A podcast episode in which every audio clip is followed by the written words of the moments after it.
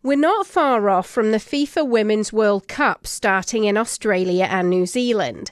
It won't get as much attention nor the money generated than the men's version does, but that's not to say it's not worth watching. Sport is sport, regardless of gender, and the players on the field are filled with the same passion, grit, and determination as their male counterparts. In some cases, more so, as they've had to battle through sexism, lack of funding, and disinterest to make this a major event.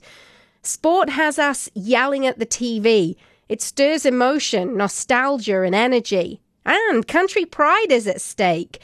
If Canada ends up against the USA, don't tell me you wouldn't don the maple leaf for the rivalry alone. These athletes who still have jobs to go to, they aren't all paid millions in professional leagues deserve our respect and our attention. I'm Sarah Mills.